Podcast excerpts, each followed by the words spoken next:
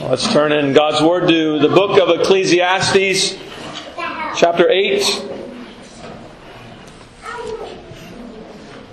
Ecclesiastes chapter 8, we are reading here verses 1 through 17. Ecclesiastes 8, verses 1 through 17.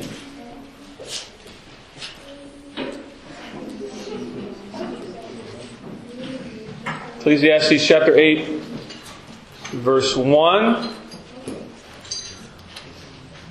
God's people, these are God's words, so let's give our full attention to our God who speaks his living and true word.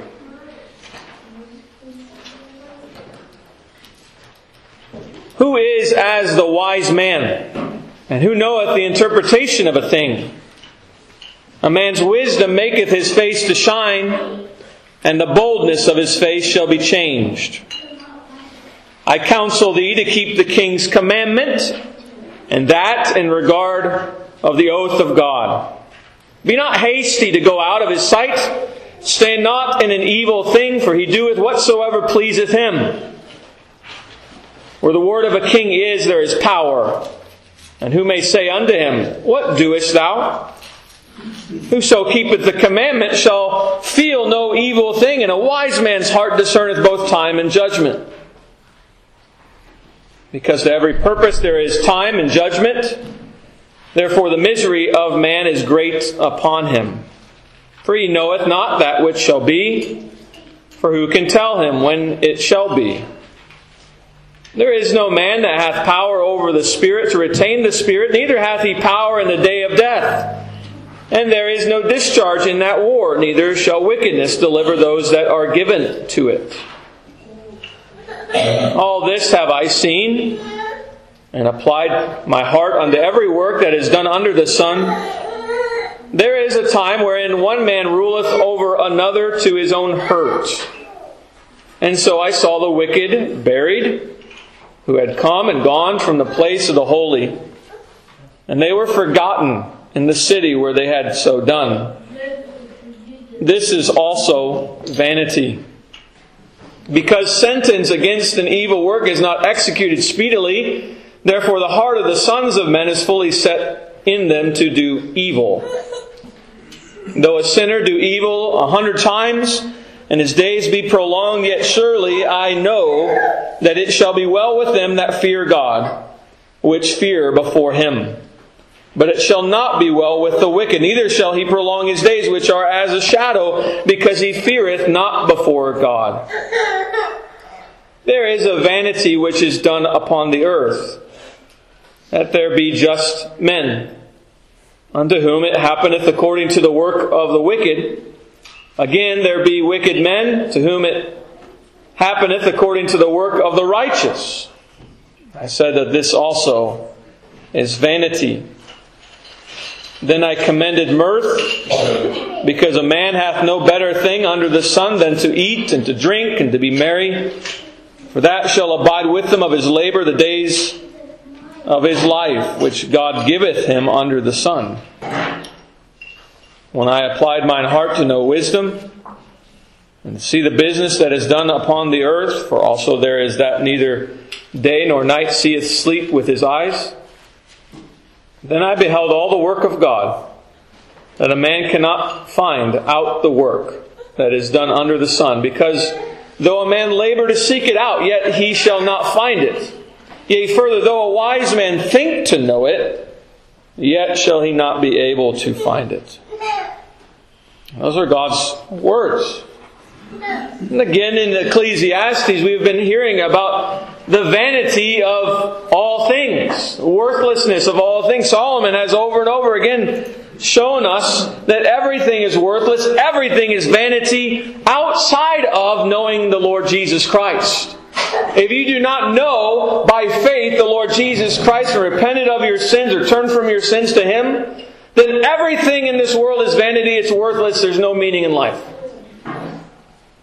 But in Christ, if you come to Christ today by faith, then He teaches us in His Word, even here, that there is meaning. that there is value. And here he gives us in the path of wisdom. He shows us many things of wisdom that teach us uh, to fight against or to uh, uh, against the many temptations and frustrating things that come because of the vanities of the world. First, there is a benefit to having wisdom. It is, in verse 1, it is a blessing to grow in wisdom and be wise.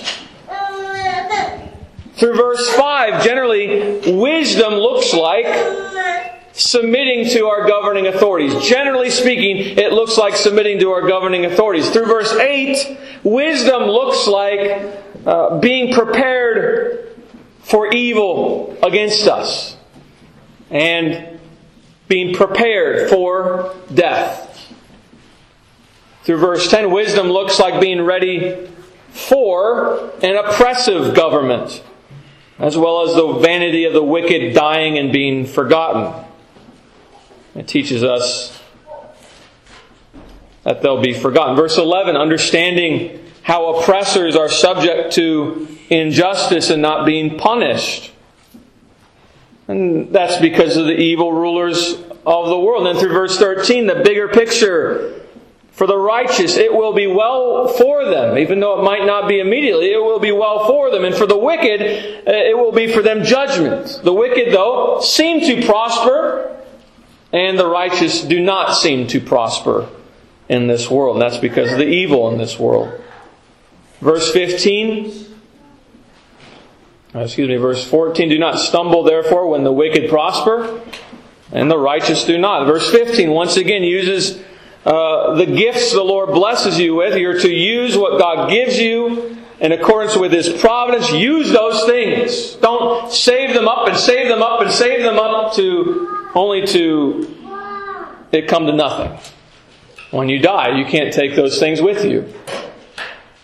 Use them for God's glory and the spread of His kingdom. And then the last two verses, friends, you are to seek the Lord and in seeking the Lord, seek after wisdom. And in seeking after wisdom, as you seek the Lord, there is no end, he says. For to the Lord and in the Lord are unsearchable counsels. There is no end of his wisdom. Because he is wisdom, and he is infinite, eternal, and unchangeable in his wisdom. And so we praise our God as we seek after that wisdom, as we seek him. We praise the Lord for our God who is infinite in wisdom. And if we are to live in this world as followers of Jesus Christ, then we need wisdom. And that means we must turn to the Lord and keep seeking Him and to know Him. Let's pray. Our gracious Heavenly Father, once again we come to you pleading that you would judge the wicked and yet, we do pray for the wicked.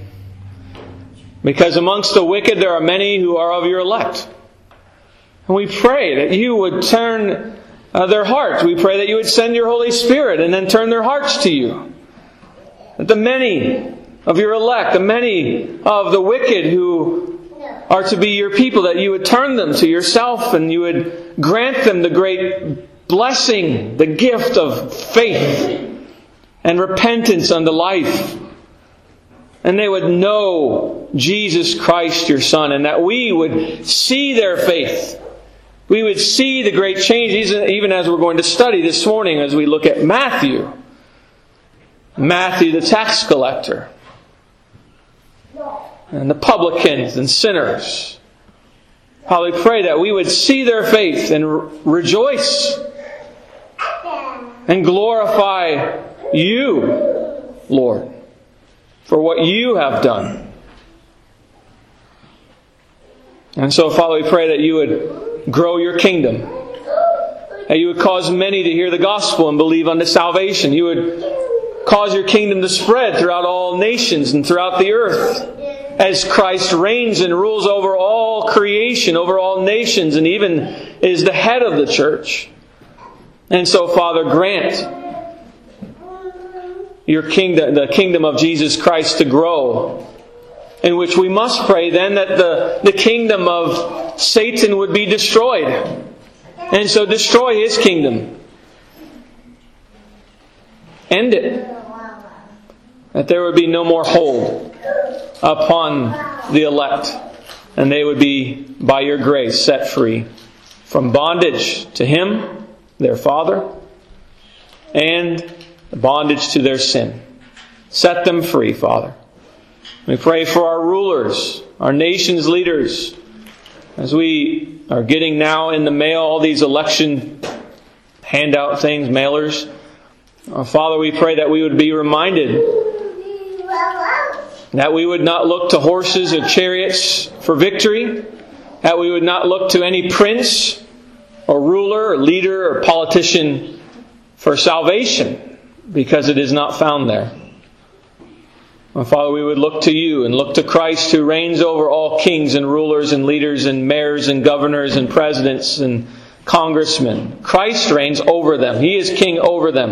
And so, Father, as we acknowledge that and exalt in your Son who is the king, Father, we pray for those rulers that you would turn their hearts to you that they would rule according to the law of God and not according to their own law, their own man made laws.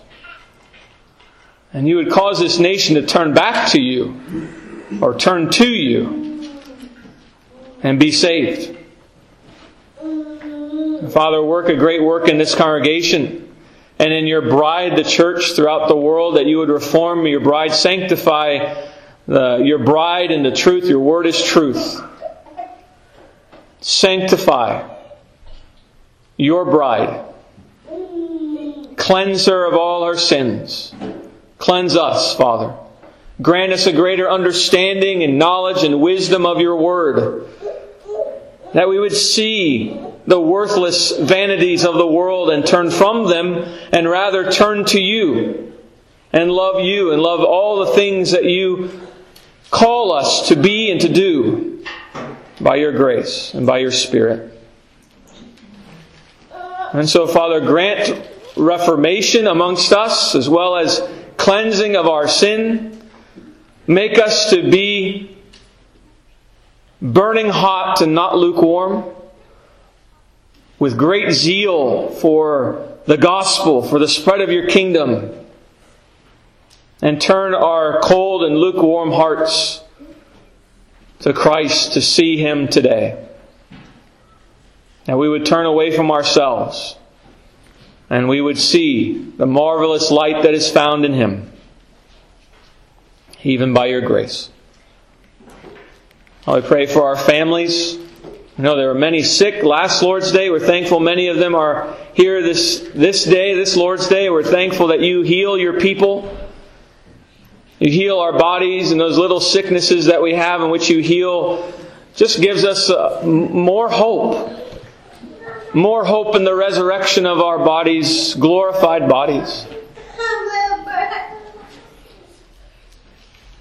Give us that hope in the resurrection, knowing Christ rose from the dead as the first fruits of the many who will rise in union with Him on the last day. But Father, even now we pray that you would prepare us for the last day. And you would cause us to be, by your rod and your staff, your word, by your Holy Spirit, turned unto you and not to ourselves, not to this world, but to you. We pray for the expecting mothers that you would strengthen their bodies, uh, cause them good health, and the baby's good health. And we pray that you would bring about those children at the right time. And uh, Father, we, we ask that you would grant above all things, above just their bodily health, we pray for their soul and their body, that you would turn their hearts to you even now if it would be your will. Send your spirit and change the hearts of the children and cause them by your grace to have faith that they would believe unto salvation in Jesus Christ who died on the cross for the sins of many, for all those who believe on him. Grant salvation to your people today, from the youngest to the oldest, amongst all of us and throughout the world. Father, we pray that you would provide work for those who need work. We ask that you would grant strength of body and soul to those who need strengthening of body and soul. Those who are downcast, encourage them and comfort them in Christ today. The great physician of bodies and souls. And cause us to rejoice in your great salvation. We pray in Jesus' name. Amen.